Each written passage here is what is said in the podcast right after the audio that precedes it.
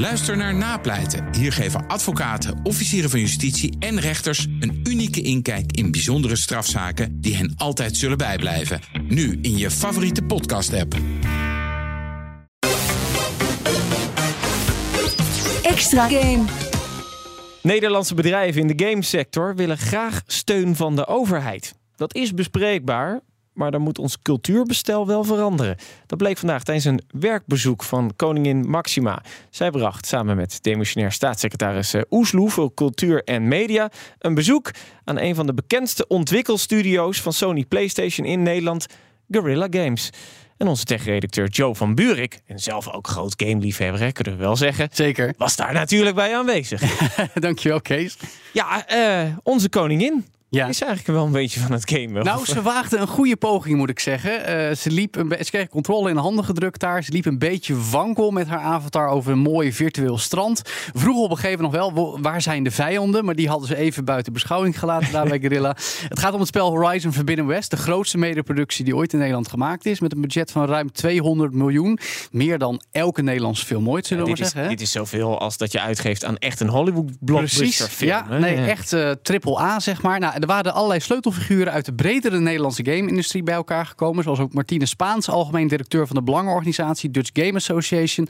En die vertelde hoe ze het werkbezoek van de koningin en de staatssecretaris wilden benutten. Ik denk het belangrijkste wat we eigenlijk vandaag over wilden brengen is dat wij eh, best wel een grote branche zijn in Nederland en eh, dat er wat, wel wat meer erkenning mag komen.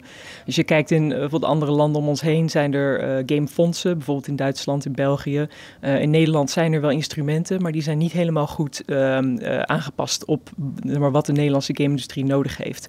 Dus ook in die zin zouden we wel inderdaad wat meer eh, erkenning willen met eh, daarbij eh, ja, wat financiële hulpmiddelen. Ja, maar eh, Joe, even eerlijk, toch gek dat de koningin daarvoor naar een studio van een internationaal techbedrijf kwam, hè, Sony.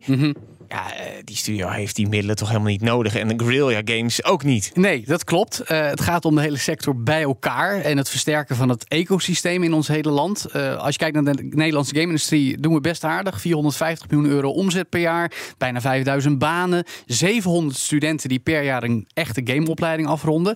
Vaak komen die dan bij kleine of middelgrote bedrijfjes, want er is eigenlijk maar één AAA-studio, namelijk Guerrilla Games in Amsterdam. Ehm, en ja, dan zeggen ze ook daar, het liefst hebben wij zeven concurrenten van ons formaat. Want dan maak je de hele sector breder. Ja, om nu te is het voorkomen. dat je instroomt in de keukenkampioen-divisie en daarna direct Champions League Nou ja, als je geluk hebt, want daar werken ook maar een paar honderd mensen. Vaak verdwijnen die getalenteerde gamemakers gewoon naar het buitenland. Bijvoorbeeld naar Microsoft, Google eh, of andere techbedrijven waar ze veel meer geld en kansen kunnen bieden. En juist omdat er heel veel mensen games spelen, volgens die Dutch Game Association meer dan de helft van de Nederlanders. In de games komen allerlei disciplines samen, creativiteit, sociale ontwikkeling. Ook andersoortige bedrijven gebruiken dat soort skills. Het is een hardgroeiende vorm van entertainment. Weet je hoeveel geld er omgaat. Best wat argumenten dat je zou kunnen zeggen... nou, er mag wat subsidie, wat belastingvoordeel naartoe. Maar die zijn er nu niet, want daar is de sector te nieuw voor, zou ik maar zeggen. Maar wat zijn dan nu de hindernissen? Nou ja, het lastige is een beetje dat games zowel technologie als cultuur zijn. Per saldo kunnen ze dan op niks van steun rekenen. Want wat er is, dat past allebei niet bij wat games dan echt ja. zijn. Eh, demissionair staatssecretaris Oesloe voor Cultuur en Media legde dat ook even uit. Als we kijken naar ons cultuurbestel, dan wordt er gesubsidieerd, gefinancierd vanuit ehm, eh, podium, kunst, de film, hè, de verschillende klassieke disciplines. Je ziet hier bij de gamesector dat het een combinatie is van die verschillende disciplines. En dat is ook van deze tijd. En ik hoor ook van jonge mensen dat zij daar ook problemen mee hebben. Van ja, we, we komen er niet helemaal tussen. Het is niet heel toegankelijk voor ons. Omdat eh, eh, wat wij maken eigenlijk een mengvorm is of een combinatie is van verschillende cultuurvormen.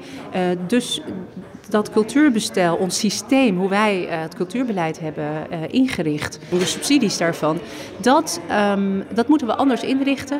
Ja, het is natuurlijk wel lastig, want ze is demissionair. In november komt van de Raad van Cultuur wel een advies over hoe het bestel kan worden aangepast. Maar ja, het wordt dan dus voor na de nieuwe verkiezingen en het volgende kabinet om te bepalen of daar ook iets mee gebeurt. En de gamesector op meer financiële middelen kan gaan rekenen. Ja, de- Joe, dan vraag ik me toch wel af. Uiteindelijk, ja, als je ergens geld instopt, wil je er ook weer geld uithalen. Hoe, hoe levert dat ons uiteindelijk de, die investering weer terug op de maatschappij? Nou ja, vooral in de verschillende vaardigheden die allemaal komen kijken bij het maken van games. Dus je, je voegt heel veel toe, eh, precies aan de beroepsbevolking. Banen inderdaad. Nou, belangrijke opkomende entertainmenttak. En iets waar iedereen plezier aan kan beleven. Dus ja, het, zelfs bij de Royals thuis zou ik maar zeggen. Ja, we- weten we eigenlijk al wat ze nu spelen daar? Of- Nou, ik meende dat de koningin iets zei over dansspelletjes. Ze was in ieder geval serieus geïnteresseerd. Eh, het hele bezoek was ook haar eigen initiatief, eh, had ik begrepen. Wellicht haar zwager, prins Constantijn, die eerder dit jaar als eh, investeerder sprak met kleinere gamemakers, dat hij iets heeft aangewakkerd op een familiebezoek of zo. In elk geval hebben ze een verhaal gedaan. En we willen natuurlijk meetellen in de internationale industrie. Hè. Gaat 190 miljard dollar om. ja, En nu is dat maar een kwart procent wat we in Nederland met ja, die daar 500 moeten we miljoen meer, bijdragen. meer eraan verdienen. Jij bent Precies. ook veel meer van de hardcore games en niet van die dansspellen. Nou, nee, dat is ook leuk. Dus we moeten het samen doen om bij het volgende level te komen, zou ik maar zeggen. Dankjewel. Tech-redacteur van BNR, Joe van Buurik. Ook Liesbeth Staats vind je in de BNR-app. Ja, heel handig. Luister live naar Kees en mij tijdens de Daily Move. Dan blijf je ook gelijk op de hoogte van breaking news en het laatste zakelijke nieuws. En daar vind je ook alle BNR-podcasts, waaronder de Perestrooikast. Download nu de gratis BNR-app en blijf scherp.